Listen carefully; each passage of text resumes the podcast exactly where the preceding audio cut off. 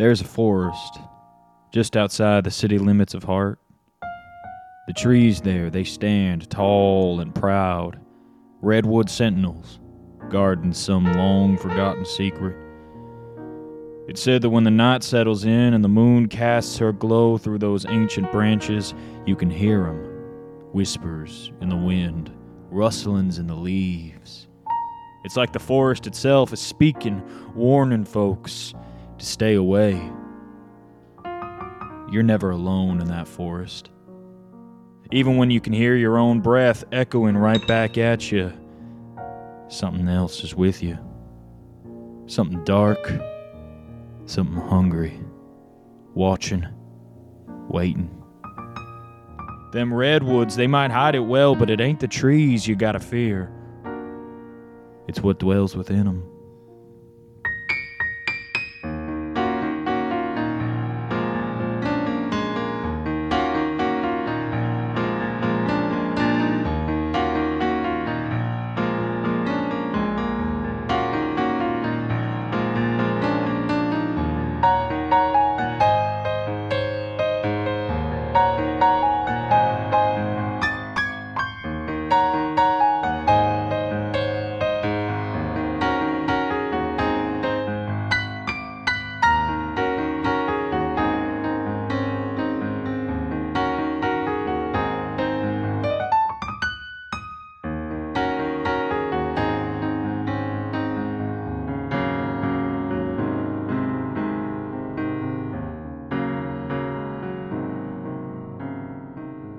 Everyone, and welcome to Heart the State Within, presented by UniversiD&D. This is our new actual play podcast where we'll be playing the KULT Divinity Lost RPG.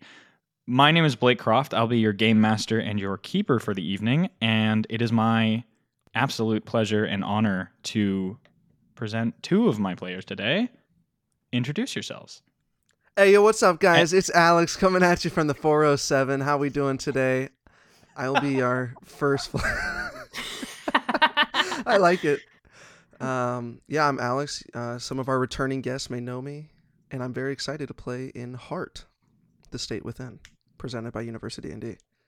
Hi, everybody. I'm Lily. I'm the new player in this campaign. I will also be doing all of the art that you see uh, on our Instagram and in our Discord. Uh, but I'm super excited to play. Welcome, Lily, to the channel. Thank you so much for tuning in to this first session. Um, we are going to be, like I said before, playing the KULT Divinity Lost RPG. This is a powered by the Apocalypse system. If you're coming over from our YouTube channel, obviously our previous campaign was D and D. Don't worry if that's you and you're like, "This isn't D and D." It's all right. We will help you through this. We will explain the mechanics as they come up throughout the game, but the but the core gameplay is the players will be performing moves where they will roll dice and add a certain bonus that their characters have. And then we're just going to progress the story along from there based on what level of success they rolled. If you're familiar with games like Monster of the Week or Apocalypse World, you'll feel right at home in this system. And if you're not familiar with those games, just jump in and explore the system with us. It's going to be great. So, I'm not going to do a huge like lore dump right now because when I listen to other podcasts, I zone out as soon as there's a huge 10 minute lore dump. So we are going to learn about this world primarily through just seeing what it's all about in the story and in the game. But I'll, I'll give the basic premise right now. Heart is a city that is completely isolated. In fact, to the best of our knowledge, there is nothing outside of Hart. Our whole world is just these 15 miles across, a densely populated metropolis and the landscape that surrounds it. At the edge of the city lies our container, the thing that prevents us from leaving, the thing that has kept us in this city for centuries the mists. Not much is known about the mists, not for lack of trying, though, but we do know that nobody who has tried to pass through the mists has ever returned to Hart. So that's our setup for the game a world that contains only one city, the city of Heart. And so we begin our story. The countryside, outside of the main city limits of Hart, is home to many villages, local settlements and farms. Roughly 10% of the population lives out here, outside the major urban districts, connected to the city proper only by a single train. It's mainly used for transporting cargo back and forth between the city and the outer settlements, but the train does have a few passenger cars running without a conductor throughout the day. And it is on that last running train that we pick up now. The sun is setting over the mists to the west, and the train is on its way into the city. This passenger car is ornately decorated but sparsely populated. There is gold plating that covers the various lamps in the car. The seats are a sort of nice white leather with ridges throughout the backs of them. There are four tables in this car, each with two chairs that face each other. And sitting at one of these tables is a figure that will be described now. Alex, you'll describe your character for us. Yeah, sitting there uh, on this train is a man wearing uh, kind of stale uh, but still fine clothing. Uh, it looks like it, it, it's seen some wear and tear. Uh, he's got kind of shaggy, uh, kind of unkempt hair. It's black.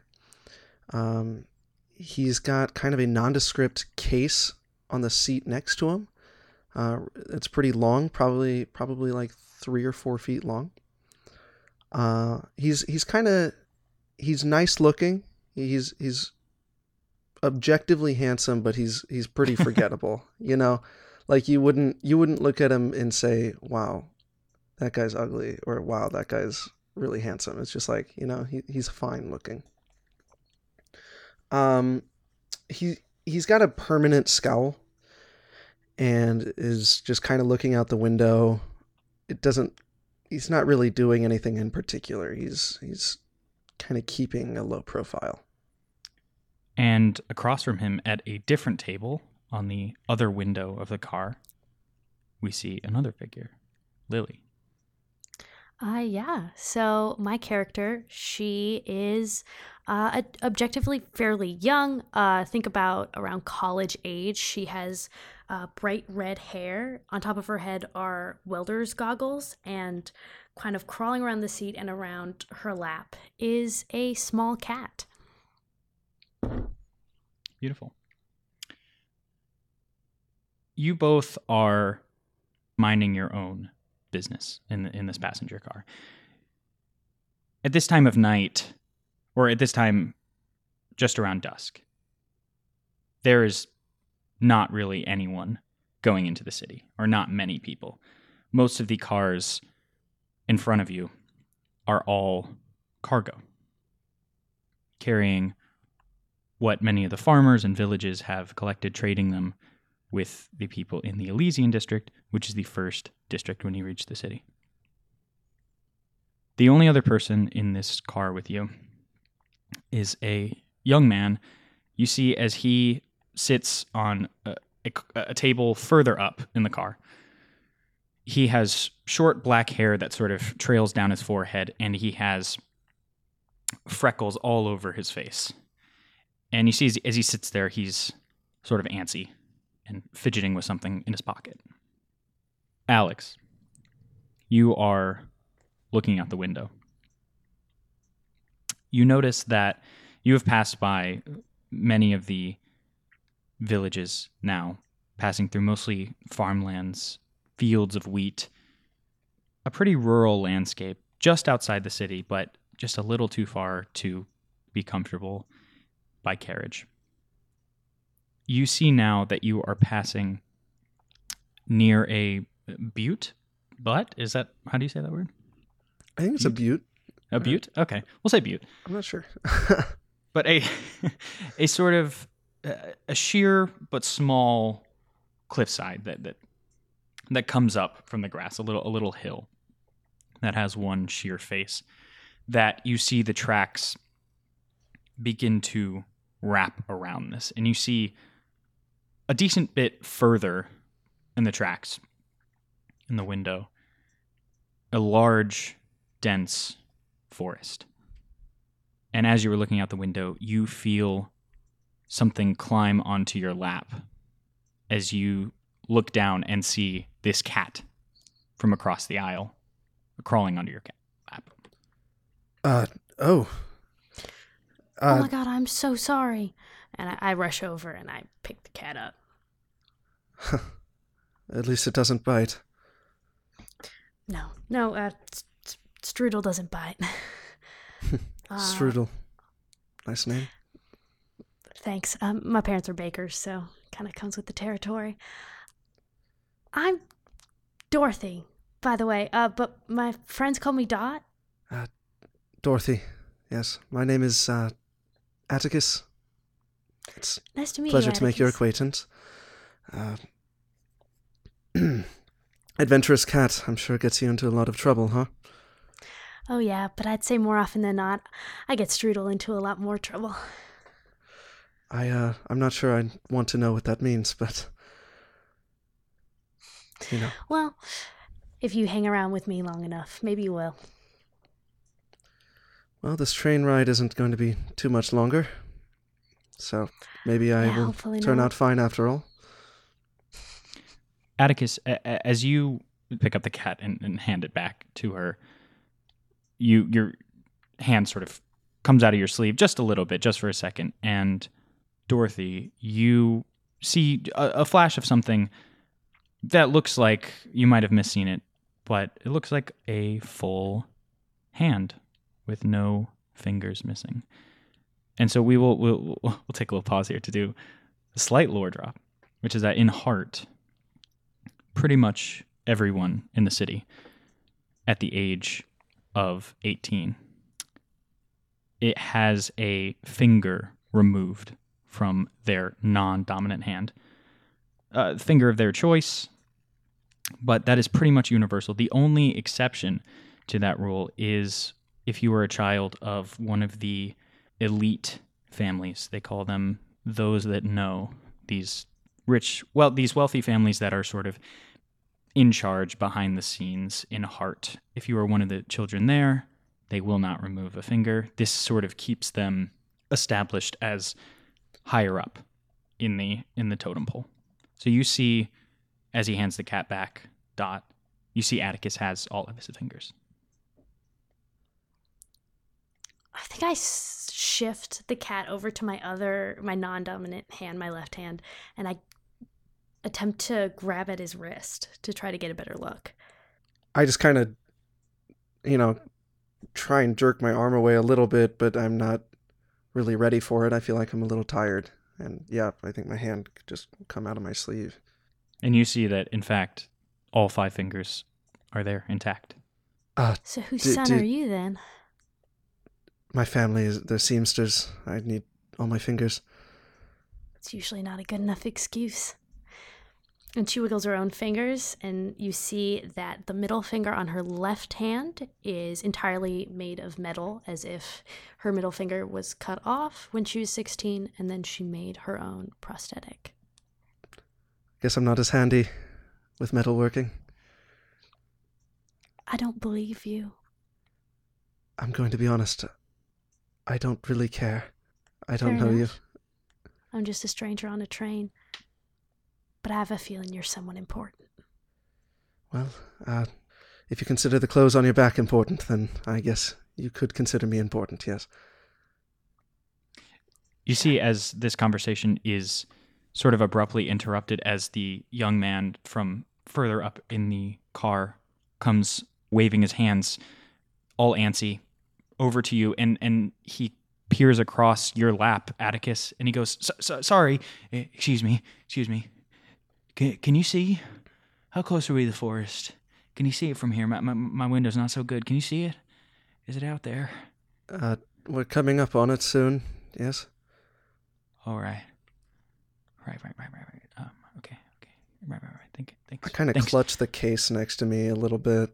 It's really the only belonging I have with me. I don't really have Gotcha. like a bag or anything, but I kind of Yeah. grasp that. You see, as, as he's as he's fiddling with something still in his pocket, one hand sort of slipping in and out as he moves back over to the seat he was in, and leaves you both to be. Can I have my hand back? Oh, yeah. Sorry. Thank you. Anyway, uh, pleasure to make your acquaintance. Uh, nice to meet you, Cat. Strudel, it's been a fine day. Uh, Likewise. I go back and sit where I was sitting before. Okay. The two of you sit again in silence, looking out the window. Atticus, you see as the forest approaches, and you see as you're rounding this this butte, you think you catch something just above this little face of the cliff, some some sort of figure or something metal shining. As you look closer, it might have been a weird reflection as the, the sun sets in the west. You don't see it anymore. But you do see this young man stand up again and come over to you. Is there is, it, is there, there a bathroom on this train? Is that they do want do that here or it's um, kind of you kind of see like a little bit of a like a he- head tilt on Atticus, kind of a twitch almost. It's uh two cars up up front. right? Thanks, thanks. Hey, how old are y'all? Why? Oh, no reason, no reason at all. Thanks, thank, thank you, sir. And he starts to stride back up the aisle, headed toward the door at the end of the car. Blake, I, I don't know if I made that clear. I was definitely lying to him where the where the bathroom. was. Okay. I was making it up. Okay, sure. I have no Great. idea where the Using bathroom is. on this train. liar attribute. Oh, using your liar advantage. I don't know what you're talking about. Okay, yeah, you see him open the door, and you see as he's moving between cars, you hear all of a sudden this sort of gust of wind, and you feel the car shaking on the tracks. And you see as he passes through the door, he pulls whatever was in his pocket out of it. And then you hear something strange. You hear something like like a yelp, seemingly coming from the, the same young man. And then there's an explosion in the car ahead of you you hear metal grinding, screeching to a halt. You feel the car rattling at an immense rate. You feel as though you are in the middle of an earthquake as the car is thrown off of the tracks. You both go flying up into the air. We can make our first move here. I need you both to try to avoid harm for me. Oh boy. Oh wait, I'm good at this. Okay, I rolled a seven. A seven? Wait, Okay. what's avoid harm? It's plus what? Reflexes. plus reflexes. So, for anyone who is familiar with the KULT system, we will be using 2d6 instead of 2d10, um, just so it's more compatible with other powered by the Apocalypse systems. So, uh, apologies, but the, the conversion rates will, will, will, will make it clear. Is, is not not too bad. So, Lily, what is that? I got a nine. a nine, and Alice, you got a seven. So those are both partial successes. So eh, avoiding harm, you avoid the worst of it, but I will decide if you end up in a bad spot, lose something, or partially sustain harm. I will say it's pretty hard to not sustain harm here as you were thrown out of your seats. And both of you grab onto something. Dot, I'll let you choose here whether you want to try to keep yourself safe as you grab onto the table, or if you'd like to try to keep Strudel safe. Strudel, 100%. Okay, awesome. You sort of wrap her in your arms, but you're left with nothing to use to grab something. And so you are thrown and you hit the ceiling as the car comes screeching off of the tracks. You hear the cars ahead of you have a similar fate. You are thrown, and I need you both to endure injury. Okay. Atticus, you, you are taking one harm, and Dot, you are taking two. So that's a plus fortitude roll minus harm. So what this is, while they're rolling, this is to this is the the injury roll uh, of, of our game. So instead of hit points like D and D or or other RPGs of that sort, we're going to take wounds here, and so they will roll to endure those wounds. And you can take a serious wound. You can take four serious wounds, one critical wound, uh, and more than that is means serious trouble. Dot. I got a three. Oh, You got a three. That is very bad. I got a I seven. know. Another partial success. Partial success. So, Atticus, I think As this train flies off the tracks, you grab onto the table and you sort of avoid the worst of it, but you flip over and crash into the window, hurting your back. So you can take a, a serious wound of Oh boy, injured, starting off strong. injured spine. Oh boy. Dot, I'm on more other worried hand, about myself, Alex. Dot, on the other hand, Dies first session. you, you die. You unfortunately die. So one of the options is you die here. No. It- Dot, as you cover up Strudel, you go flying into the ceiling, and as it hits the back of your head, you will suffer a serious wound. You suffer a concussion. You don't receive a critical wound, though. You are knocked out instead. So you go unconscious. Atticus, you see this whole thing happen before you. You see the glass shatter underneath you. Part of the ceiling is sort of ripped off by the pressure against the rocks as it is thrown off the track that is already coming to a curve around this butte. And quicker than it began, this wreckage is over. Okay. Atticus, you sort of come to and, and are looking around this damaged car. Dot is unconscious on the ground, curled up around Strudel. There is no one else in here. Um, I think I'll take an action here. Okay. I think I will observe a situation here. I'm gonna roll Okay. Yeah. So this will be this will be a move. So again, we're rolling two d six here. There are three levels of success: failure, partial success, and a full success. Uh, that's an eight.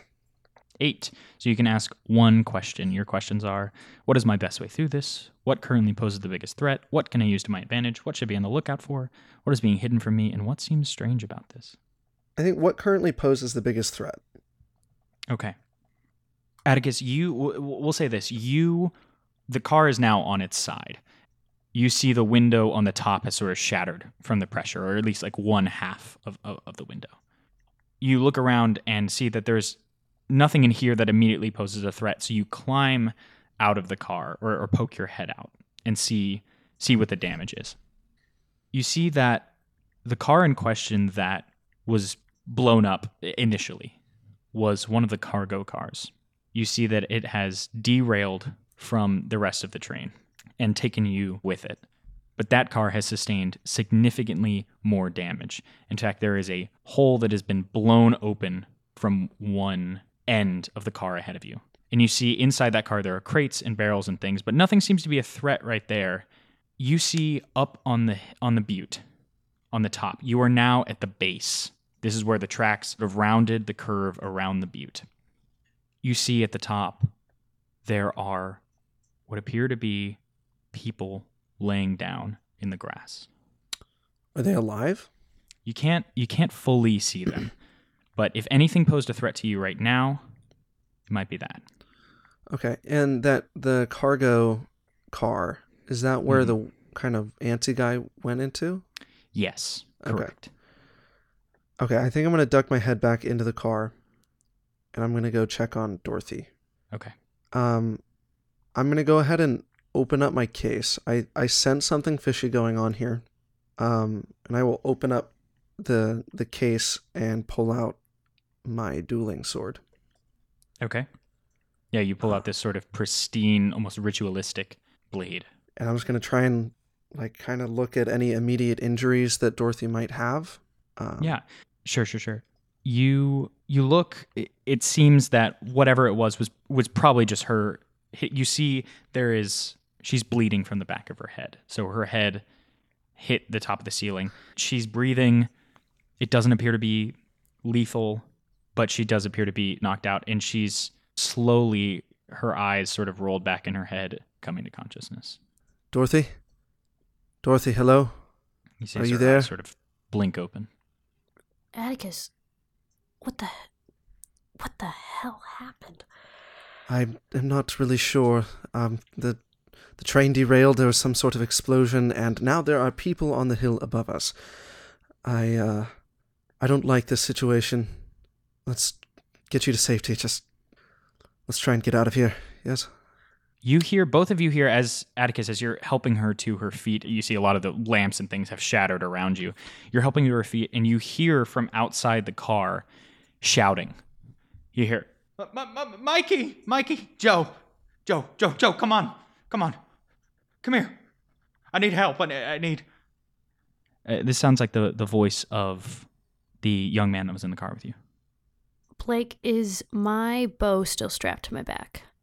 You see that it is it is in the wreckage somewhere, but you you get it strapped back on. I, uh, I I- hope you're handy with that thing. I don't feel good about this. I don't either, but uh, I'll do my best. Let's just Nah. stick together for now and see what happens.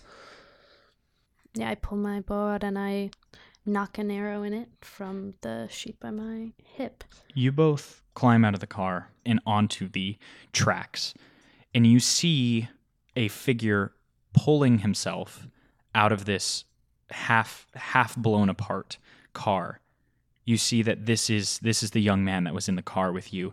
It appears that at least somewhat you can't really see his full form, but it seems that at least some of his legs were were blown off in this explosion. You see he's pulling himself and he has a revolver in his hand and he's using one arm to drag himself across the ground and the other one he points at you atticus and he goes hey hey hey stay, stay, st- st- st- stand your ground stand your ground don't come any closer don't come any closer Hey, it's it's all right. You know me. I. Oh god. We were in the same car. no no. Uh, mikey! Mikey joe! They're waiting just up there. Just up there. Jo- tom? Thomas? Thomas? And, he, and he's looking up at the butte. Don't don't don't don't you don't you come any closer. They'll they'll they'll they'll, they'll hurt you. They'll hurt you if you if you do anything to me. We're not going to do anything to you.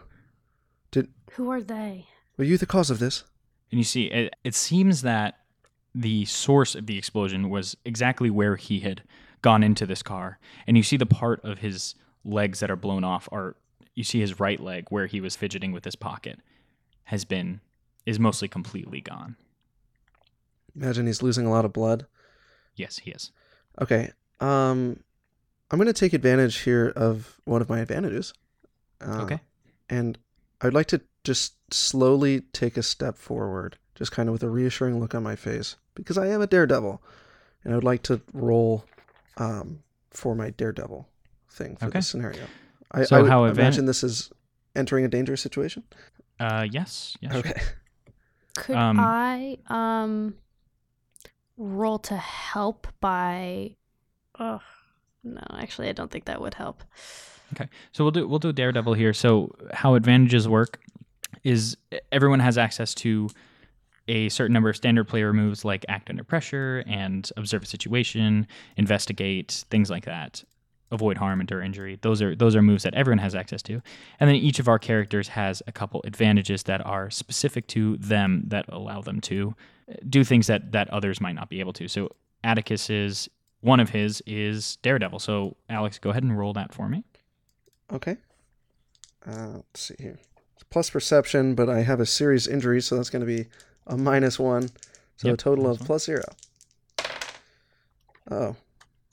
Uh, wait, no, six is good, right? Six is not good. That is the Oh, okay. that is the first. Let's go. Thank you, it's the highest you can get in the failure tier.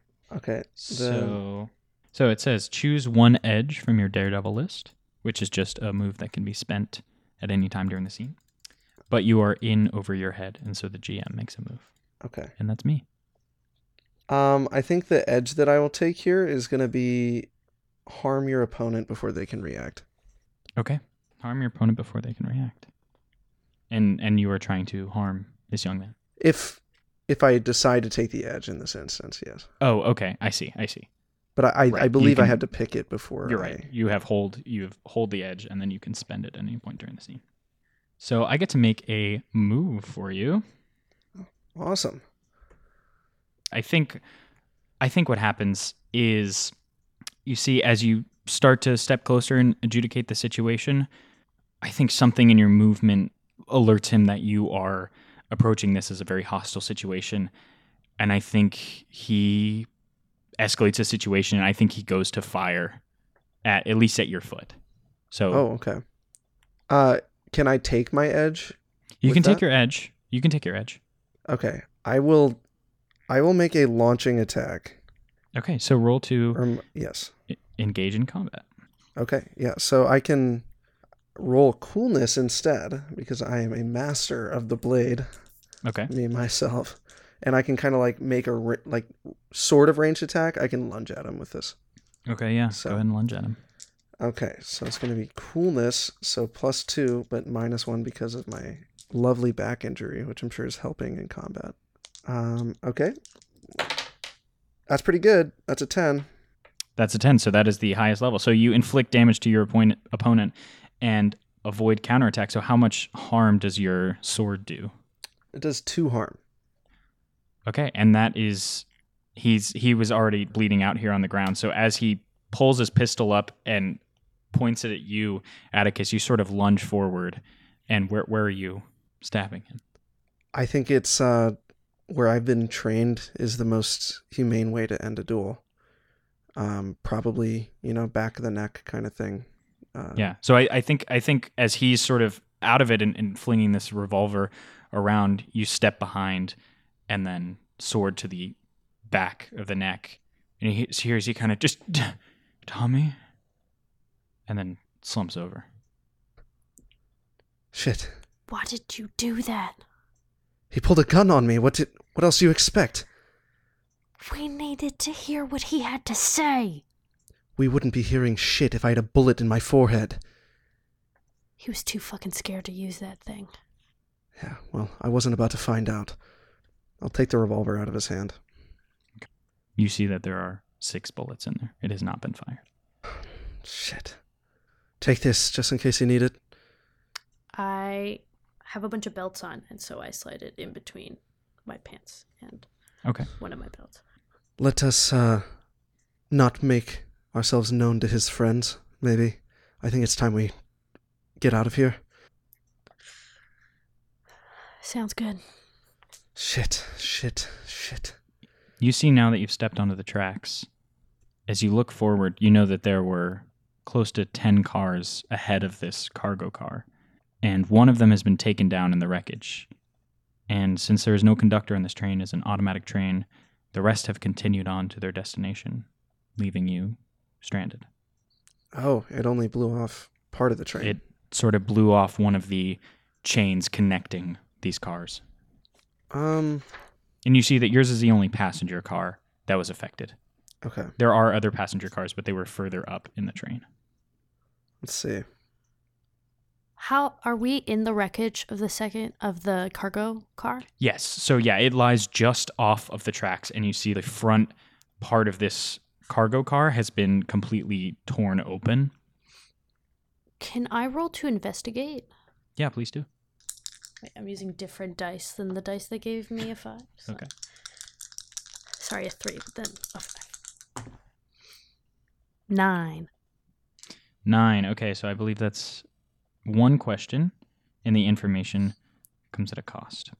So you can ask these questions. They provide how can I find out more about what I'm investigating? What is my gut feeling about what I'm investigating? Is there anything weird about what I'm investigating? You can ask another question if you feel one fits. Like for investigate, you might ask what feels out of place or, or something like that. Yeah, I think that sounds good. What feels out of place? Does anything look special? Sure. Is you walk around to the cargo car, what feels out of place is there are these barrels inside that are sort of untouched by the explosion. And with this this this hard cased silver and a bunch of these towards the back of the car that are identical. In the front of the car there's more like crates and things. A lot of those have blown apart, but you see those remain untouched. And they look particularly well protected. I think he might have been trying to get those. So these are oil drums, or they just look like oil drums? They look like there's something in these drums. You think? Do you think this is some kind of uh, heist, heist or something? Um, Probably. People steal things all the time. You wouldn't Right, know that, would you, rich boy? is this really the time to be joking? If you can't laugh in the face of fear, what can you laugh at? And I go over and I pull my welder's goggles down. I pull on gloves and I um I'm just kind of running my hands around it, trying to see where slash if there's an opening. You see that there's no immediate opening as, as whatever it is is like very sealed, but you do see one of them as you go over into the car that is now on its side. One of them has hit the wall particularly hard, and part of it is now leaking. And you see what's leaking out of it appears to be like this translucent light blue liquid. Not water. It's like it's like a like an actual blue. It's like It's almost like water. it's very hydrating. it's It's like it, it almost it almost sparkles just a just a bit. and I'm gonna guess at least I haven't seen anything like this before. Mm, no, not not particularly. But it appears to be, you know, for all intents and purposes, something something valuable, something that was being transported. Not not particularly a, a common liquid, that's for sure. Should we perhaps separate ourselves from, you know, what the thieves are trying to steal? I mean, and go where? We're kind of in the middle of nowhere. Anywhere but here. Behind you, there is pretty much nothing for miles. You remember the last village you passed was quite a ways back. And in front of you is the dense forest. The tracks do run through the forest, and they will get you to where you're going eventually. Let's just stick to the tracks and stay on our guard. Okay? You really think we're gonna survive in there with nothing Listen, on you are presenting a lot of um, no's and not a lot of, you know, potential answers here. Why don't you respond with, I don't know, a solution? Why don't we go up and see where those guys were? The guys with guns trying to steal the sparkly liquid. I'd rather not. Yeah, but they'd have to get, have a way to get out of here. What do you suggest we do? Kill them too? They were clearly working with this guy.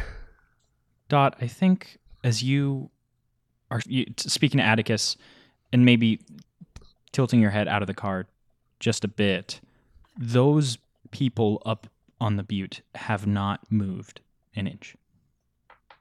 Do you think they're dead? I I don't know. But I think you might be right. I think they might be the only way out of here. Fine. Whatever. Let's just do something. Okay. Thank you for admitting my idea was better. And I start walking up the hill. Okay. Yeah, you sort of curl around to- towards the forest where the butte Oh, by the way. Strudel is just like on my shoulders, Get wrapped around using like a me as a jungle gym. Yeah, exactly. You start to head up the hill. As you do, you see something. So you have gone further into the tracks as the hill slopes down right next to the edge of the forest, the edge of this tree line. You see something halfway down the hill that was previously hidden to you. It is a person laying belly up in the short grass. And as you approach, you see it appears they have been mauled by some sort of large animal. You see as you get closer, this is this is a this is a masculine figure wearing raggedy like vest. You see that his chest is almost entirely torn open with these large claw marks that look to be from an animal maybe slightly larger than a bear. And you like- see a large bite taken out near his neck. This body has been dragged from further up the hill, staining parts of the grass. Well, I think I know what happened to Thomas. Looks like the guys with guns aren't the only thing we have to worry about. Listen, just normal people don't just go around carrying guns. I think you know way less about normal people than you think you do. Yeah. Again, I don't really know what you're talking about or what you're insinuating, but I don't think that that really matters right now to you. Do you really want to talk about the ins and outs of the seamster business? No. Good. Then let's figure out what bear or whatever the hell killed this thing, and let's avoid it, shall we? I imagine the same fate was brought upon those people up there. Uh, can I investigate the claw marks Sure, and please see if. I know what it's from? Please do. That is an eight. An eight, so a partial success. So yeah, you can ask one question. It will come at a cost. Do I know what these claw marks are from? What animal? Hmm. Or do I know the size of the animal? Well, I guess we know that it's big. So you can tell again, this will be bigger than a bear. I will say the cost for asking a, a question like this is yes, I'll tell you what. So you can can look at this and sort of get your gut feeling on these claw marks, but that is going to take the last part of the daylight that you have. The sort of Oh, last good. few minutes of light. And after that, you will probably not have enough light to investigate here. I think I'm just going to stand up, brush off my pants, and say, well, might as well find out if this thing killed the rest of those guys up there. While we still have some daylight left. I will say though, notably the the body was being dragged in the direction of the forest, like down the hill, towards the forest. So we're likely not going to run into it at the where the other guys are. Yeah, yeah, yeah, where the other guys are. So you walk up there to the the other men. There are two bodies positioned at the edge of the hill, looking over the tracks. You see that one of them has a rifle that is laying next to him. The rifle has been snapped in half. Not not completely in half. The main part of the barrel has like come unhinged. And they are both laying on their stomachs you see likely a similar fate as you see bloodstains around them in the grass. Great. Blown up trains and bears, and I knew I should have never gotten on that damn train. Yeah, well, nothing we can do about that right now. I'm gonna pick up the broken rifle Okay. and just kind of unload any ammunition that he might have with it. Okay, yeah. He has a, a couple of the bullets are sort of jammed in there. What kind of He has a rifle, like, is it? I mean, I It's guess like- it might be a it's little like- like- specific, but you know. It's like a bolt it's like a bolt action. okay, like a hunting rifle kind of thing. Yeah, exactly. Okay. And was the other guy armed? The other guy, yeah, you go over to him and look. You see that he has a pair of binoculars that are also broken now, that are sitting next to him, and he has a small sidearm that never came out of his holster. I'll just go ahead and take that as well, I suppose. Do either of them have like bags? Yeah, that yeah, they both have satchels. One of them, the one with the binoculars, is laying out in the grass. The other one still has it strapped around him. Can I go through both of them? Sure. Yeah. You go through the bags. You want to loot? You want to loot the dead guys? What's wrong with you? this isn't D and D. You can't loot the bodies. so Why? You can loot the bodies in real life. you can loot the bodies in real life. Actually, I do it all the time. you see the one on the right Uh, has Alex, a- you can't say that. wallet with uh, identification papers that say Michael Hargrove on it. And the other has identification papers that say Joseph Hargrove. Other than that, most of the m- materials are pretty pretty sparse. There's not too much in the way of extraordinary things in the bags. The the thing you can tell from looking through the bags is that they were likely not well off. Do either of them look at all like Atticus? Like Atticus? No. Mm, not even like vaguely similar. Like in the way that like if he needed to, I could like give him one of their papers. Oh, uh, the identification papers don't have like a picture or anything. That's Oh, okay. usually the the elite have photography on their identification papers, but if you're not one of those that know or part of those families, yours is just going to be your name and some details about your birth on paper. Uh, thank you, Um, but I have my papers. Uh, all's in order. I'm no criminal or anything. Yeah, but I'm gonna have to admit that it's a little odd, you know, well off young man like yourself running around on a train like this. And so I have a feeling you might be running from something or someone, so might be best to just keep him in your back pocket, just in case. I'm not afraid of my identification, but thank you. All right. I've told you my name, haven't I? But you haven't told me your last name. Have you told me yours? Fair enough. I mean, I could ask some questions about you as well. A baker with a bow. Do you hunt for your wheat? Is that what you expect me to believe? what do you think? We only eat bread? We eat other things, like rabbits. Yeah, that's kind of um, yes, uh, oversight. Um, okay, stupid question. Let's just. I don't. Anyway, You see as the sun has set in the west, a small light catches your eye now in the forest. The only light coming from this, really anywhere in sight. It looks to be lamplight, maybe a torch, coming from somewhere fairly fairly deep in the dense tree line, but definitely walkable, something close to the tracks. As the sun sets, it gets cold, really cold.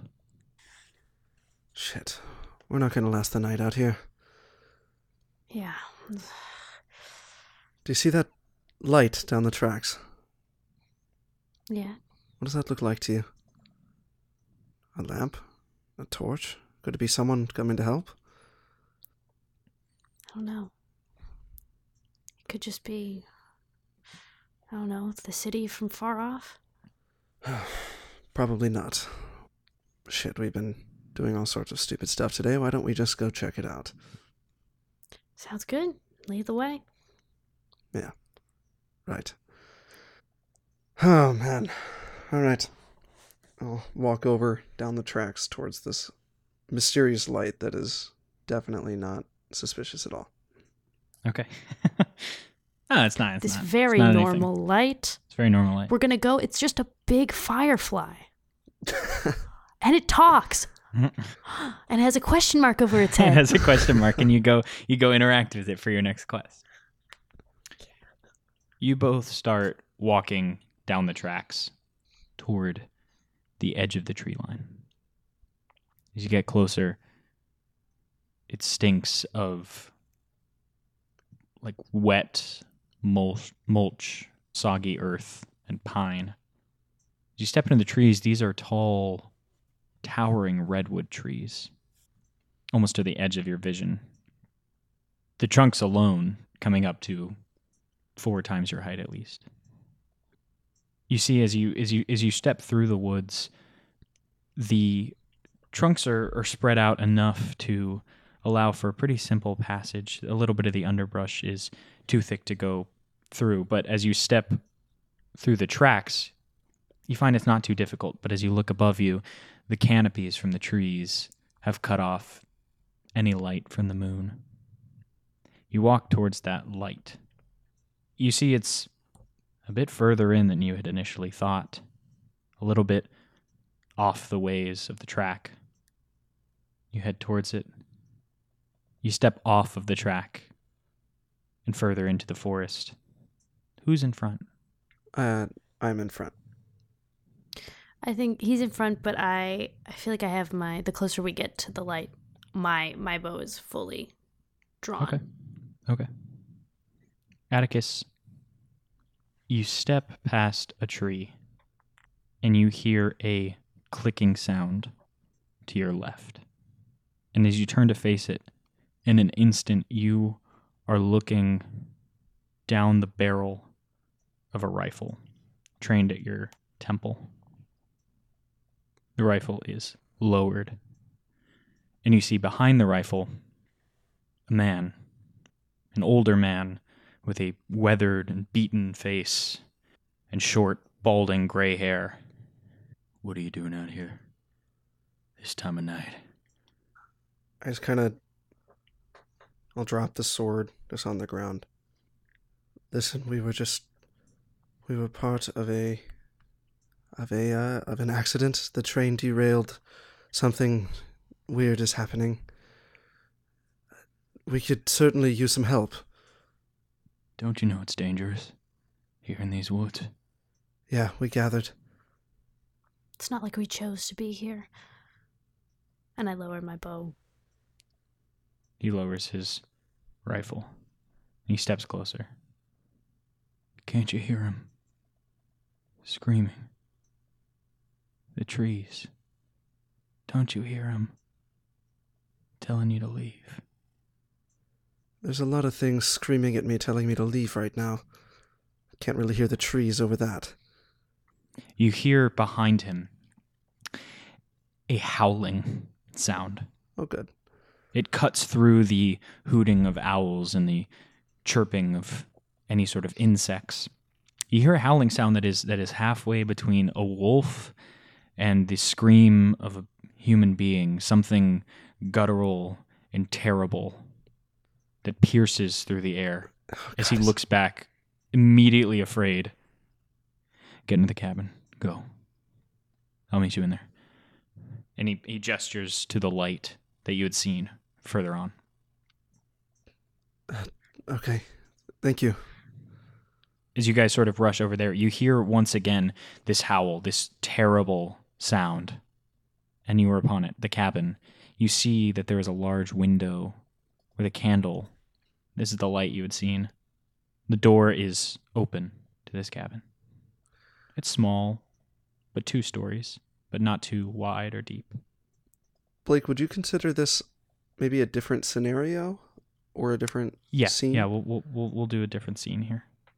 Um, I don't know if I can roll Daredevil again, but I don't think we uh, Sure, are in a safe situation. sure. No, sure. Um, I still have a messed up back, but okay. Let's roll a little better here. That's pretty good. That's an eight.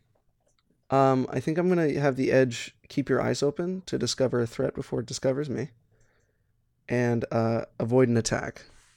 Because seeing those injuries, I don't know if I'll be fighting this thing. Okay. So yeah, we'll we'll we'll keep that in mind for the scene. Are you guys just going in the door? Yes.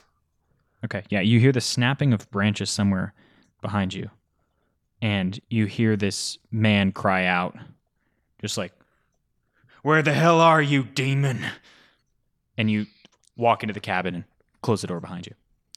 Are, is there any movable but heavy looking furniture? oh man, we're The- just screw this guy. We're not Let's screw this guy. Leave him out here.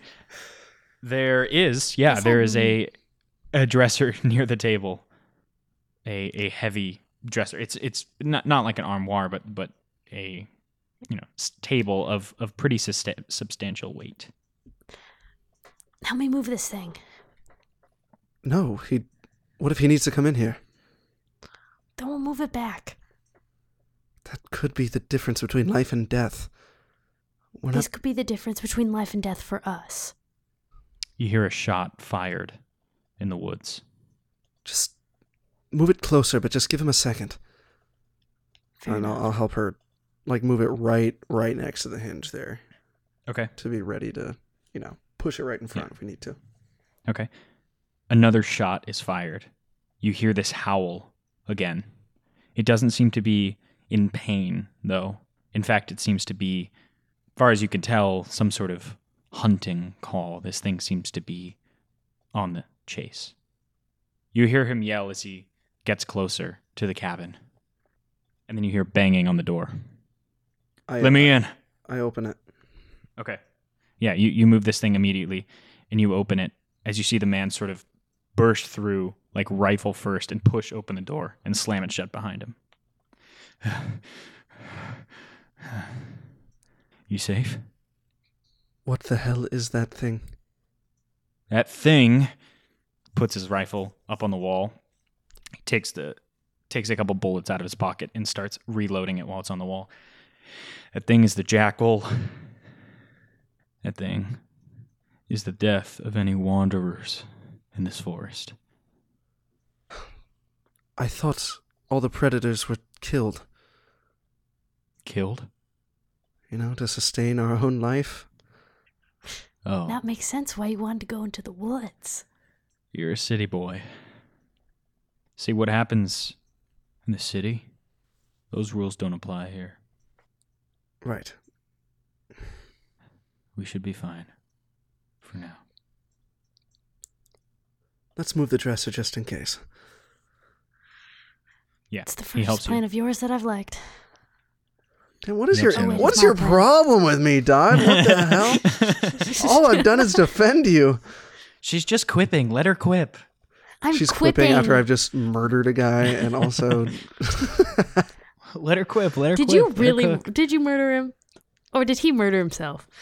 Yeah, true. He sort of he sort of was was close to death. Yeah, you didn't plant that on him. It was a mercy kill. I mean, what can you know? I was doing him a Yeah, favor. First first session morally dubli- dubious kill.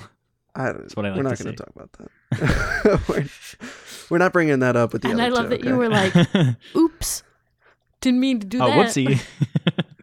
I didn't say whoopsie. I meant to do that. But Wow, wow. I think you said Did you just oopsie wah-wah? doopsie, right?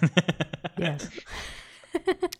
So he he helps you I'm move the dresser, quipping. dresser, and he goes and gets from the the center room there with the table this long board, uh, wooden board that that goes onto two hooks on the door that you know bisects the door. Honestly, this is for looks more than anything. It'll be fine for the night. Come in. Have some some to eat. Hot soup. And he goes he goes further back into the cabin and into a kitchen area. I kind of just lock eyes with um with Dorothy. Just kind of give her like a knowing look, like you know, keep your guard up. She nods back. I mean, I nod back. you are your character now. You I are you are method. you are not you're not Lily while you're in this game. God, I'm just so dropped in. so you, you you follow him and he, he gestures for you to sit down at this uh, v- dubiously open window or, or not open but very easy to that. break through hey that's that's swinging open what the heck no you you see this this large window that just looks out onto the rest of the forest and you you hear this howl again but this time it is much further away than you had heard it before Did you um scare it away? He drops soup for both of you on the table that he has just heated up. It's got hunting patterns. Learned them over the years. You have to to survive. Years. You've been dealing with this thing for years. I mean, what is it? A a wolf? I mean, you called it a jackal. It, it can't be It's, that hard to uh, kill, right? It's Don't you the think? beast. How big is it? Look, there are things that are better left unspoken. This thing, it it preys on fear. It preys on its name being spoken aloud. What happened to the train? it blew up. How? I think Someone was brought some something sort of- on it. yes, a a robbery, a heist of some kind. Why did you live? Just lucky, I guess. Yeah. I guess so To be too. fair, most of the train kept going without us. We just got cut off. So maybe not so lucky after all. Mid tier of lucky. right. Eat your stew. You said it was some sort of robbery. Let me guess. Didn't go as planned. I think that jackal. I jackal don't know what demon. the plan was. No, go ahead. I was gonna say I don't know what the plan was, but uh, I would certainly hope this wasn't it. Yeah. Nothing much survives around these parts. Especially not at night. What are your names? I'm Dorothy. Dorothy Wright. uh, Michael Hargrove. Right. It's possible it'll come back in the night. You all look exhausted, to be frank. And you see, you look down, and parts of your clothing are like tattered from the explosion. You see, uh, Atticus, as you look down, you know, you landed in just broken glass. And so you see as like bits of glass are still protruding out of your clothes. Um, you know, I hurt my back pretty bad on that train. I don't suppose you have any herbal remedies or anything. You'll be fine. Sleep it off. Sure. I have two extra rooms upstairs. Big place. It is a big yeah. You see that? I mean, it's not a huge place, but it's it's tall. You see that there is a whole second floor. Further back, so it goes entranceway into the kitchen, and then to the right of that is a sort of main room, and then further back there is a door to a bedroom and stairs down to a basement. Question about the demon. Can it can it climb? I mean, given the structure of your house, it seems pretty advantageous if it wasn't able to. If you're scared enough, it can do whatever you think it can. Can I try and read him? I would like to Yeah. read a person because why does he Go ahead have this big old cabin all to himself? Go ahead and read a person. All right. I get a minus one to this. Let's go. Injured back affecting my ability to read someone. Yeah, you go. Oh man, I can't tell what he's thinking. My back So hurts hard so bad. think. Okay, it's still a seven though. That's Seven. good. Yeah. So you may ask one question: Are you lying? How do you feel right now? What are you about to do? What do you wish I would do? How could I get you to blank? So am I asking this like outside of the character? Yeah. So this this is you asking just me this question, and I think maybe another question that that is maybe more in line with what you're thinking is is what remains unsaid about specific a specific topic. So if you're thinking Yeah, it's more like not really is he lying, but is he hiding the truth kind of thing because he hasn't expressly Okay. lied. I Yeah. I would like to ask that. Is he hiding the truth, not really about the demon because I believe him on the wolf. More of sure. him and how he is here. I don't know if I completely trust him.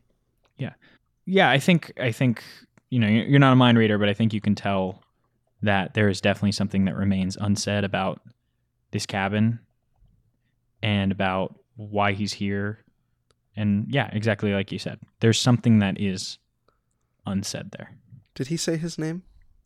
no Uh, I would just like to thank you for offering us uh, your protection. Uh, wh- what's your name? silas Silas. It's a, it's a good name, Silas. Sorry. I know someone named Silas. In this big cabin, you have two extra rooms. So you live here by yourself? Yes i do and he picks up the stew and he brings it back into the kitchen I'd like to make a note that I did not eat any of the stew. okay he picks it up anyway Yeah. he Wait, uh Yeah. can I investigate just by sitting wherever we're sitting and see if there are any hints of things that look like they belong to someone else or belonged to someone else? Go ahead and go ahead and go ahead. And, I think this would be observe a situation if you're just sort of sitting and looking I can also do that. for other things. So this would be plus perception. Minus one. That's a 10. Ten, even with the minus one. Yep. Okay. So so how observe a situation works, and I, I didn't do this last time when when Atticus did, but if you act on these answers, you get a plus one to any rolls associated with that, which is nice. Oh, dude, that would have completely changed everything. Dude, that would have changed everything. Dude, your back wouldn't be hurt, and you'd know if he was lying. Okay. So you can ask two questions. Uh, what is my best way through this? What currently poses the biggest threat? What can I use to my advantage? What should be on the lookout for? What's being hidden from me? What seems strange about this? I think, yeah. Is there anything out of place? Is there? I think I think what you're asking sort of falls under the parameters of one of those questions. So, and then what what would a second question be? What are you looking for? How secure does this cabin look? Like, was Okay. it built like fortified, Sure. or does it? Is it just okay? Okay. So, as far as the first question goes about things belonging to other people, you see that the the place is pretty sparsely decorated, but there are small they look they look to be toys or games on one of the shelves that uh, don't seem to have been used recently. This dude's family then- was killed by the jackal, bro. This is awful. Yeah, that's what I was trying to figure out. And then, as far as the second question was, you said, "Oh, oh, about the house." the The house does not appear to be particularly sturdy. There appear to have been some add-ons, but like you know, things that have been added, like this board, or you see that over the windows there are these shutters that close that do not look to be built with the house So, but be- you do sorry. notice that this house is not damaged at all. So there, there is, from what you can tell, no damage appears to have been done to this house, at least in the form of an attack or anything of that sort. So nothing appears to have been tried to claw its way in. You don't see claw marks anywhere. Is so he's not in the room. He has just walked into the kitchen.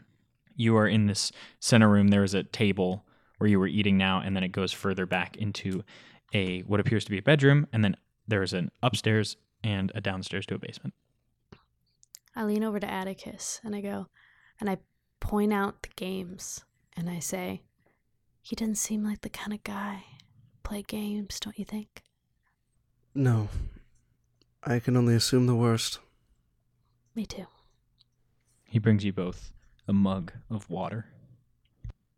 I just kind of look at him a little awkwardly. He looks, he just dead silent, staring at both of you. Leave your weapons downstairs. Listen, uh, we're not going to hurt you. I would honestly feel safer if this thing was on weapons the hunt. downstairs. Sure. Fine. So Dot, I think I think that's your bow, and then any of the sidearms and things you found from the wreckage, Oh, yeah. and then Atticus your sword as well. He gestures to. I also I took do- another, another mm. pistol, and I'll ha- I'll have it down here. Okay. Yeah. I do have a kitchen knife with me because my parents are bakers. Wow, big. You're just ready to slice some bread at any given moment. That's one of my advantages. Baker. and Dot, are you leaving? Or are you leaving behind your and it's kitchen? as plus well? cool. Um, It's plus dope, actually. are you leaving behind this uh, this knife of yours? I'm gonna say probably. Okay. Yeah. Okay. So you all put all of your all of your things that are fairly observable. He just gestures to put them on the, the table. It'll be a long night. I recommend you get to your rooms now. sure. You seem on edge. That's counterproductive. If something were to happen, I'll come up and give you each a weapon. But only if. Okay. He leads you both, he gestures upstairs to the two rooms. Well, I guess we can try our best to get some sleep. Seems like the best thing to do, I guess. All right. Well, sleep well, I guess. You too. You seem Okay. to don't like it when I bring levity to the situation. I prefer a more realistic outlook. hey, you were the one who wanted to go into the forest, so You're the one who wanted to go back to the city. So, in turn, bringing us to the forest. what can I say? I'm a country bumpkin. And I go off into my room. Okay. Yeah, as you guys are rounding these stairs, you see that he doesn't head immediately into his bedroom, but rather you see as he opens the door to the basement and then closes it behind him. Oh, we're going in that thing. oh, we're going down there. Oh, now oh, whether or we're not going Up down in the there. basement. whether or not we want to or not, I have a feeling we're going down there. I, He's gonna be like, That's My where he job is cuts to up the plant bodies of his seeds. victims. I'm too old to be eating any meat, so now you're my next meal. I, my job is to plant seeds for you all to harvest. okay, so if, If you he want attempts to go in the to- basement, He will be Touch my harvesting cat? us. I will Yeah, you see, you've you've suspiciously lost sight of your cat. No, I'm just kidding. No. So You hear a you loud each- meow come from the basement. You each if go into Strudel your dies, separate rooms. episode one. Yeah, I'm sorry. No, no, I'm gonna keep Stuart around till episode three, so it's okay. so you you each go into your separate rooms, and you see that this f- for each of you this this is true. It's not not particularly nice, but you do see signs that this these are young boys' rooms. Uh, The beds are, are fairly small, and there are games and knickknacks uh, on the dresser. They're identical rooms. And are they shaped like race cars? The beds. and the beds are shaped. They actually have SpongeBob sheets on them. So yes. no, uh, so Epic. yeah, you all are left. e- Each of you in a separate room. You hear shuffling downstairs. Are you doing anything? Or are you? You see, each of you has a window as well with shutters over it. I I'm think I'll go gonna- peek out my window. Curious. Hmm, curious. But just open the shutters as little as possible to be able to see through. Like so that I can slam them shut. Okay. You just barely peek open the shutters. It's so tough to see in the forest without any moonlight. Candle's been snuffed out downstairs. It's eerie just how dark it can get. You get the strange feeling that something stares back at you from inches away from the glass. But you think it's just your mind playing tricks on you. As you can't see. I close the shutters and I lock whatever bolt that they have on them. Okay. Then I, I go and lay on the bed on top of the covers.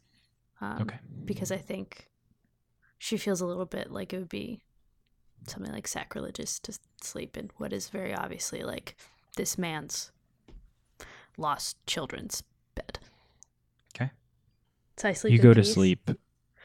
You sleep in peace.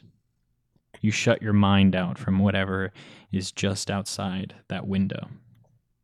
Atticus, are you going to sleep as well? Yes. You hear a little more shuffling downstairs as you doze off. You hear a door open, another one close. But you hear silence from out in the forest. Atticus, you are shaken awake very suddenly. You're not sure what time it is, but it's certainly not morning. You see no light peering in from the shutters. You see as Silas is shaking you. Get up. Don't make a sound. Take this. And he, the sidearm that you had handed him earlier, he pushes into your hand. Dot, he rushes into your room, shakes you awake, and he hands you the revolver. Uh, actually, no, I, I don't think he hands you the revolver. Actually, he hands you uh, a rifle. So, uh, similar to a, a hunting rifle that he had to the one that he And, had. and because I've like hunted with a bow before, is it reasonable that I've like shot something like this before? Yeah, yeah, maybe maybe a couple times. Maybe you're not an expert with it, but but yes. Yeah, I mean, I'm like fairly small, and I mean, personally, I've I've shot a hunting rifle before, and it's it's a heavy thing, and I don't think someone who is smaller would. I'm also looking at this well. pistol like what I I've never handled anything like this before. Yeah, I mean, I've is like handled a- something like it before, but not like Sure. an actual precision firearm. You hear outside that howl again. Far too close. In fact, you can swear it's right up against the house. And as you each rush out of your rooms to meet at the center of the stairs, you hear a large scratching coming from one end of the top floor, almost down to the bottom of the house. Just this eerie nails on wood peeling off whatever outer layer of the house there is. Silas puts a finger to his mouth. Don't make a sound. And he leads you downstairs slowly. My eyes are darting around for my sword. You don't see it on the table. Yo, The let's go. weapons have Thanks, been- Silas. The weapons have been removed from the table. They're no longer there. Fuck. I'm gonna. I'm just gonna try and Silas. Can you hear me when I whisper like that? Yeah, Oh, yeah. okay, Silas, I need my sword. Silas, can we have our weapons, please? Look, a sword and a bow ain't gonna do shit against this thing. But something explosive will, right? What the hell are you talking about? You could say I, uh, I, I tinker occasionally. Some and you hear another are- loud scratching, this time rattling near the windows as it like takes off a chunk of part of the windowsill on the outside, just beneath or just behind the shutters that are now closed in the in the main room. You cannot see whatever lies past it. Some of those arrows are special, okay? Dorothy, was it? Yes. Dorothy, if you'd like to, your things are in the bedroom underneath the bed. But I I don't up- think we have time for that. Atticus. And he, he he points you to the door, and he's just he's kind of left you behind, Dot. I take off upstairs, Upstairs. Or where to wherever his bedroom. Oh, oh is. yes, in his bedroom, which is which is which is downstairs. Okay, Atticus. He he points you towards the door, and he slowly creaks open the front door. I'll go first. I'll go around the left side of the house. You go around the right. Got it? Shit. If you see it, yell loud as you can. Shoot it as many times as possible. Remember, Atticus, look at me. You can't be afraid of this thing. And he walks out of the house and starts going to the left. Dot, uh, you rush into his bedroom and you throw the door open and you see that his bed is perfectly made. You dart and look under it, and there is nothing underneath. Um, fuck. Um, and I, I can't just like quick, oh, quick like scan around the room. Can't see anything that would be similar. you yeah you you look for something that's sitting on a table you see a dresser and you open it and you see that there are untouched hanging clothes but no, nothing of the the sort atticus going around the right side of the house how scared is atticus Let me um. Sounds like an act under pressure kind of thing. Let me roll Okay. for it yeah if you want to roll with a. Yeah. yeah i think and, and your action here is to try to He is Hunt fearless. okay Two sixes. what, what did plus two two. sixes plus two 14 very nice okay Crit. So, yeah, I think uh, I'll give you. So I, I think we'll just carry that over to the next Sure. act under pressure if you were trying to do something. But you are setting out around the house, suppressing your fear completely. And I think maybe this is even something they've they've trained you for in in your family Mm-hmm. sort of like you know almost like navy seal training of like suppressing your emotions suppressing anything you're feeling staying completely cool Yeah, the clothing business is uh, it's a tough one as for a, sure. as a seamster it's it's it's rough you got to get that that needle it's such a fine point You can't be scared of it pricking you. Okay. you hear this howl and you hear a banging against the house just where the bedroom is that Dot has run into. Around the back of the house, though, so not where you are. As you round the corner to the side of the house, you see nothing there. You see large scratch marks across the wood. Each claw has to be very wide. I think total total like claw there's three of them that sort of scratch down the side of the house they have to be a f- couple feet a- apart from each other oh my gosh.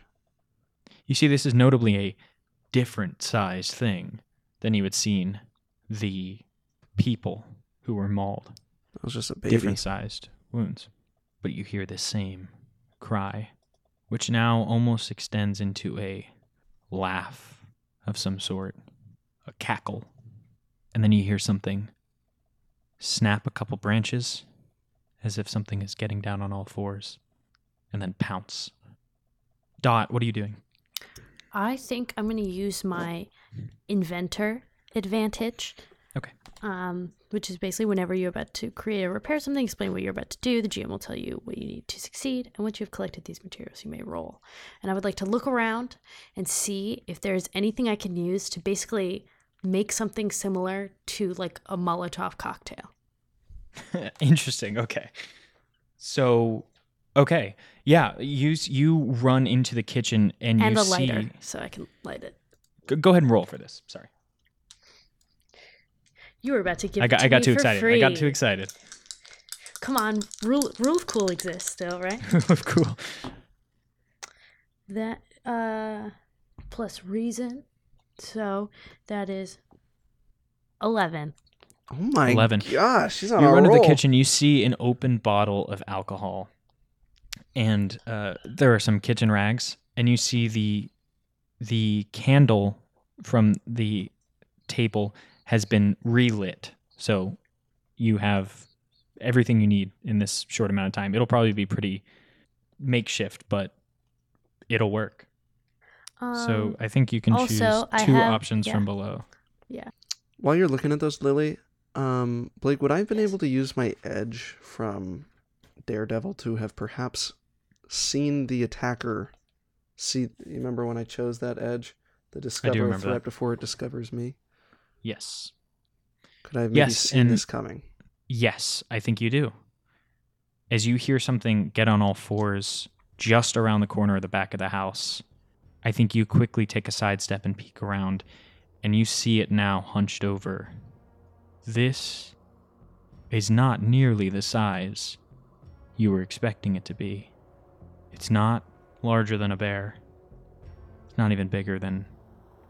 You look at it closer, and you see Silas crouched down with some sort of mask over his head as he lunges at you now Like an attack? Like he's attacking as me? as as in an attack but you have seen this with daredevil I'm going to use my second edge and avoid the attack. okay yeah you see as you see as he comes into a full sprint there is something on his arms something attached to it these long metal claws that run all the way up his elbow and extend past his hands. You see as they are larger than his hands himself and sharp as a blade. You see as he, as he peers up at you, now he lunges and you step out of the way and he runs straight past you and into the dirt. And as he turns around and peers up, you see that this mask, he pulls it down over his face. It appears to be some sort of like wooden carved mask that is in the general pattern of some sort of predatory animal, uh, a wolf, something something of that sort with like a snout and you see that it is covered in blood. And in fact, you see that these razor sharp claws on his hands are also covered in blood. What are you doing? Uh, Silas, what? Silas, what's going on? You should have died on that train. You should have died, and none of this should have been your business. Well, get out of your hair. I I never saw anything. I don't even remember how to get back here. Just I, I'll forget I ever saw you. Michael, was it? Yes. Michael, this isn't personal. And he takes another lunge straight at you, his right arm extending towards your chest. I need you to roll to avoid harm for me. Oh boy. oh, oh goodness. Roll. Okay, I'm good at reflexes. Come on, give me some Lily luck right here. Come on. Yeah, no, I that's a that's a pretty hard fail right there. Pretty hard fail. Okay. Wow. So I'll tell you what, either you can take all of this harm or or I think your gun goes flying out of your hands. And you endure part of it. Still part of it, but it'll be minus 1 harm, which is just going to be a subtraction from the endure injury roll. Okay, we'll do um well I'll let I'll yeah, the gun can go. Okay. So yeah, and I and I think this will like sort of knock you knock you down Sure. and throw the gun out of your hands. So it's like standing your ground or trying to roll with it. So yeah, so he you kind of go with the blow and you see as this claw makes its way up your chest and across your shoulder and takes you down to the ground. Go ahead and roll endure injury for me. What's the harm? The harm is 3. Oh! Oh I'm my- sorry. The harm is two. The harm is two. You. you- Oh, you I was your- like, that's your- reduced. if if you let your your gun go, the harm is two. So it's total of minus one here. Come on. That's not good. That is not good. Come on, Atticus. That's uh that's another bad fail. Wow. Okay. You see this claw, this like just razor sharp steel, digs itself into your shoulder and it punctures you and it snaps your collarbone as it comes out the other side and it takes part of the bone with it. So you take a critical wound where if you don't get that looked at soon, that's going to probably be lethal as you are gushing blood out of not like your neck, not like your jugular, but from the like edge of your neck and your shoulder. And your gun goes rolling onto the ground next to you. Dot, you hear this scuffle outside. What are you doing? Um, is there any easier way to get around to the back of the house? Like, is there a back door? No, there's in the only a front door. Okay, then I, I think I run out the front door Yeah. and run around the back of the house. Yeah, you hear on on the left side of you, you hear this howl again, coming from a different place than the scuffle. I think I'm gonna head towards the scuffle first. Okay. Yeah, you hear Atticus cry out, and you run around to the edge, and you see Silas standing over him. You see from the back view, you see this mask that he has pulled down over his head.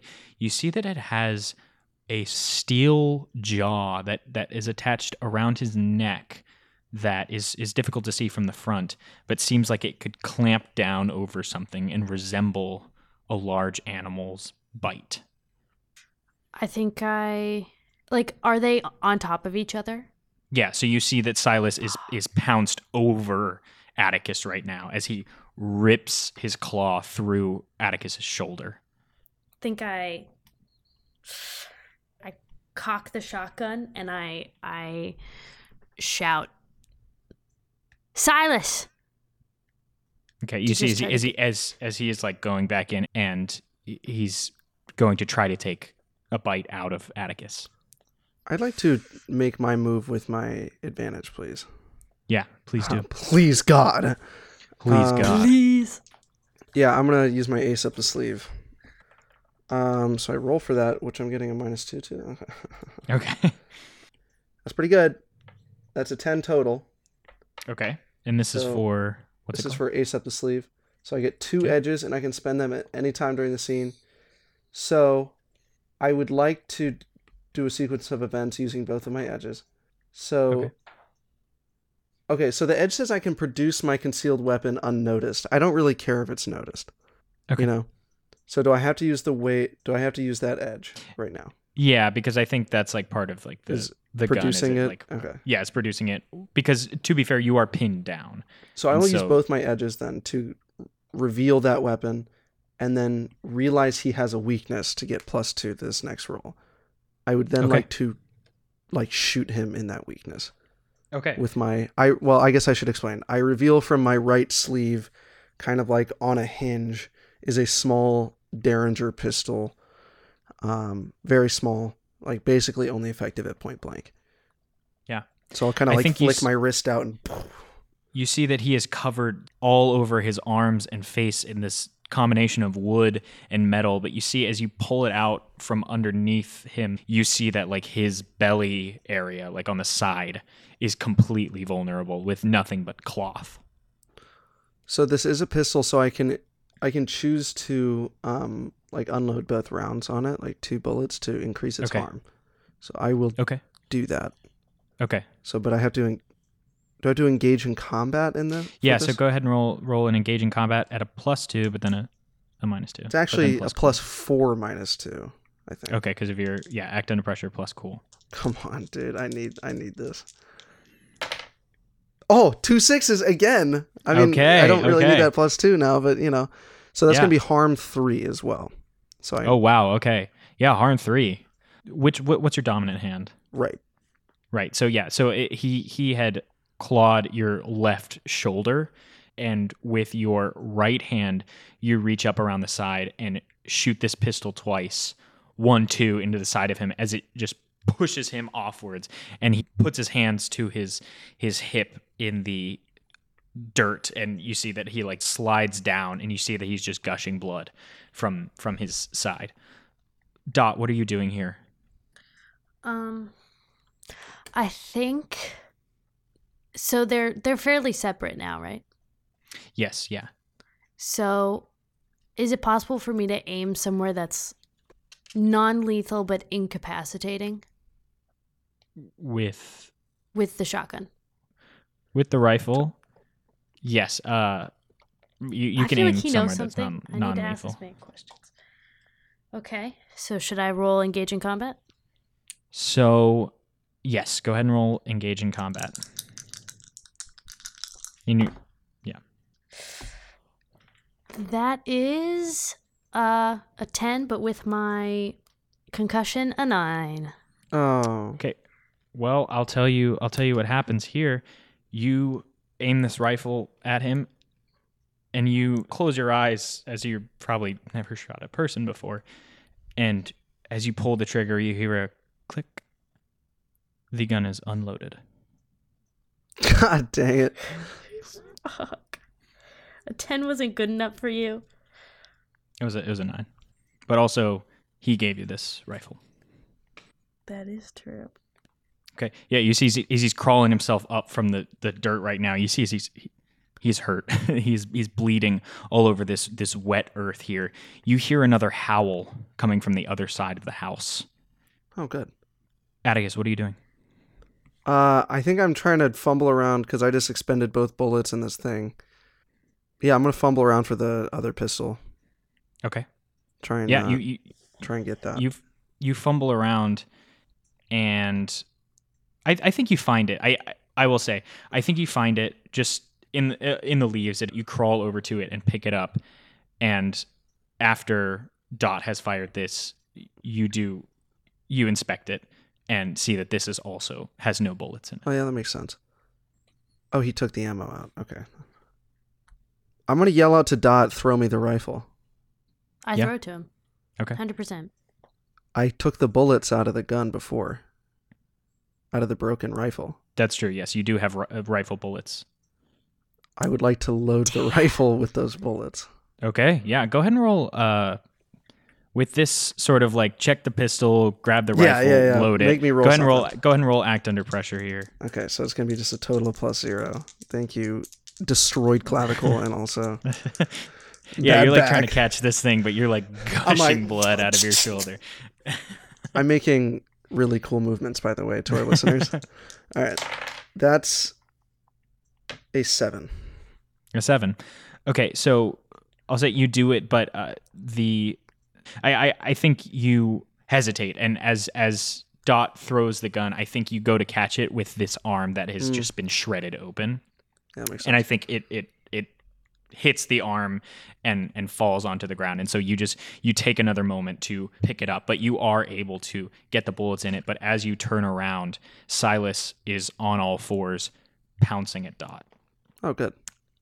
Dot what are you doing We should have just dome Silas right off the bat. I should just just before he even knew this was happening gave us the stew. I should have just ace up the sleeve, put a bullet Yeah, in his boom. brain.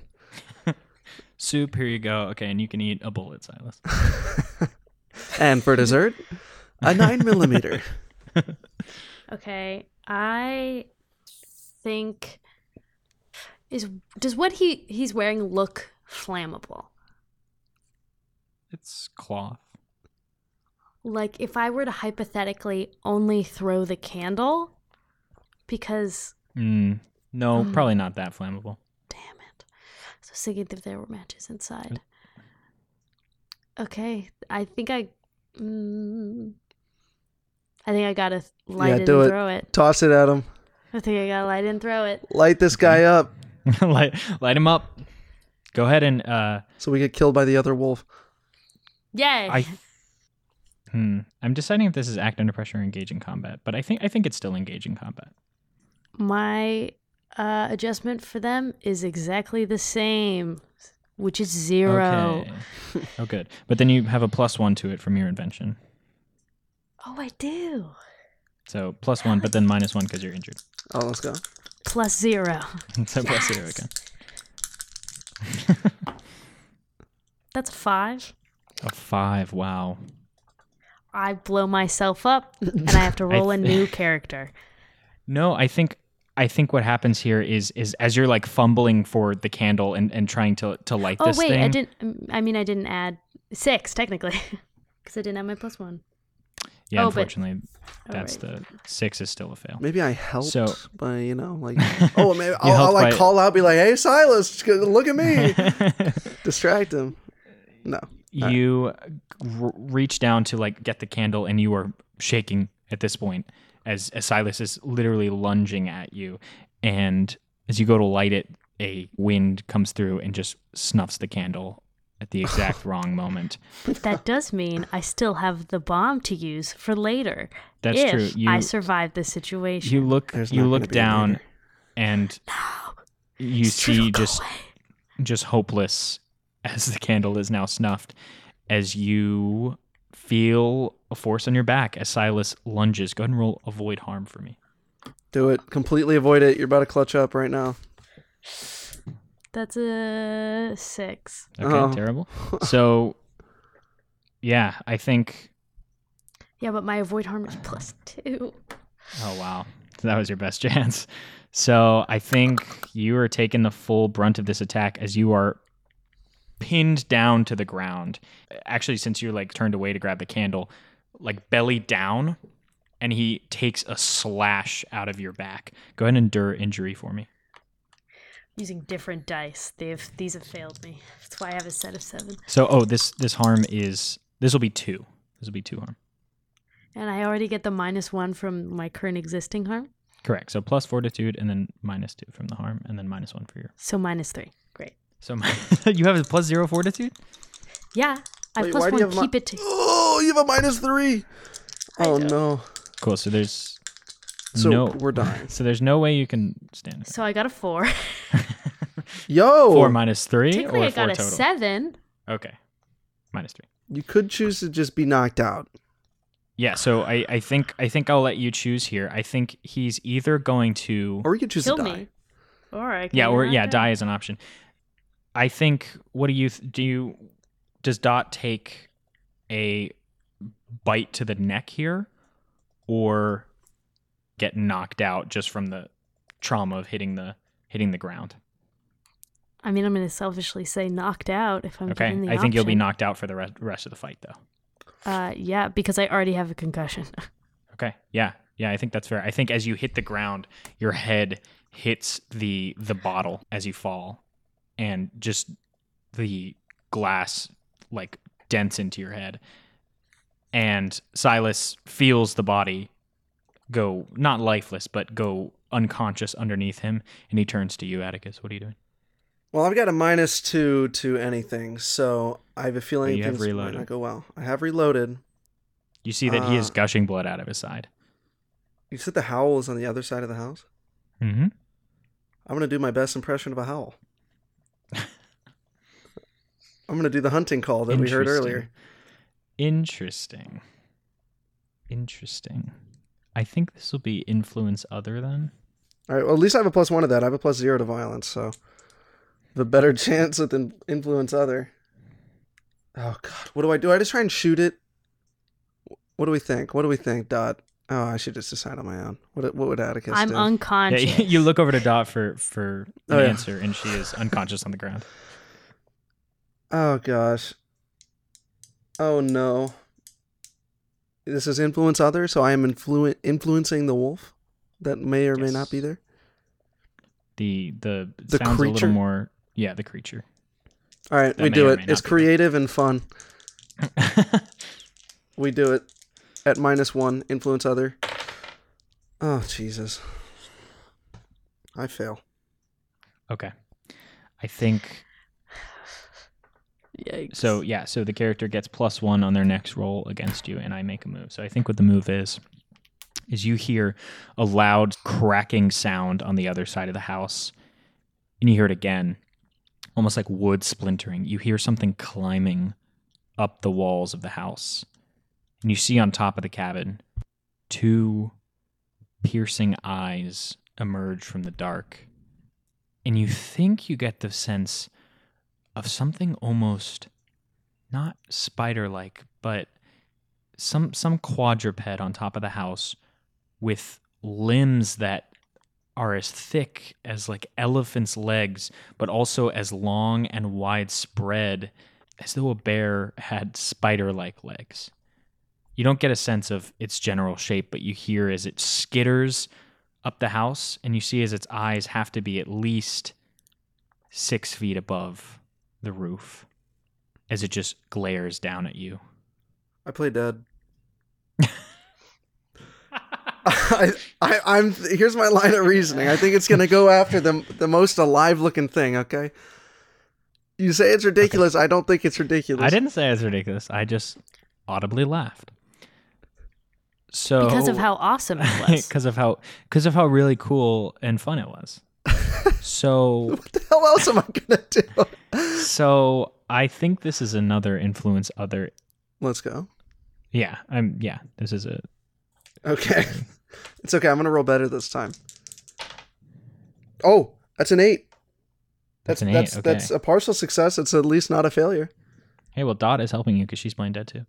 No, I'm just kidding. Uh, I think that counts. it would be a nine anyway. The There we go. I see an option. You know, she gives in for the moment, but will change her mind and regret it later. that sounds like kind of what I'm thinking right now. Okay. So you play dead, and I think as this thing crawls over the house again, you don't get a read on it. You dropped in the ground. I've been on the ground. Oh, you've been on the ground. Okay. Well, you were reloading your rifle and stuff, and then I was doing that on the ground. Oh, okay. Okay. I can't get off. My collarbone's all busted. up. That's true. That's true. That is difficult to come up from. So then, yeah, I think this thing you see as its eyes search around this, the edge of this house. They look at Silas. Silas looks up at this thing. And you see as it takes off in the other direction. It bounds off of the house on the other side. It's not attacking him. No, Oh, good. Silas looks over to you and I guess yeah, I mean I guess you're playing dead, so I think he I think he slowly comes over to you. Are you doing anything in the meantime? He's coming over. I mean, okay. He's sort of walking he's he's clutching the side of his of his waist. Uh, yeah, so you you pop up from the ground. and I just, and dude, I just point blank you- rifle blast this guy. I'm Yeah, gonna do the okay. the boom, like whatever. Unload both both bullets again. Just add on. I'll say if I can do that. Not technically what this does, but I think I think I'll give you a plus one on this, just for just from acting off of the the playing dead. So take a plus one to this. Uh, this would be engaging. Okay, so a minus one and a three harm. This could be it, ladies and gentlemen. This could be the first and last time we see Atticus, unknown last name, and you'll never find out. All right, I mean, if Atticus is dead, Dot is also dead. So this uh, this half of the party. I wouldn't worry about it. All right, check it out. I'm about to roll like a legend. Boom. Oh, the plus one saved me. It's a seven. A seven. Nice. Okay. So I'll tell you what. Okay, I think this is what happens. I think either you shoot him in a place that's not fatal, or you shoot him directly in the mask, um, blowing up any chance of investigating it or looking at it. Yeah, I mean that sucks, but this is life or death. So yeah, I I'd shoot Okay. him in the face. I think, yeah, as you were playing dead, you pop up from the ground, point this rifle at him. He looks completely unafraid as he thinks it's not loaded. And so as he pushes closer towards you, you hear a loud bang. You see light and you see this wooden mask explode into pieces away from his face as he falls backwards and hits the ground dead.